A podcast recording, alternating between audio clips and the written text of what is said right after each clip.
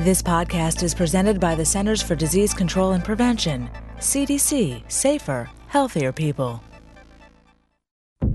The future of our people is threatened by diabetes, but we can fight it by controlling our blood sugar. I choose healthy foods. I exercise every day and keep my blood sugar close to normal. I always take my medication. Control your diabetes because our young ones look up to you. We must take charge for future generations. Control your diabetes for life. Call 1 800 438 5383.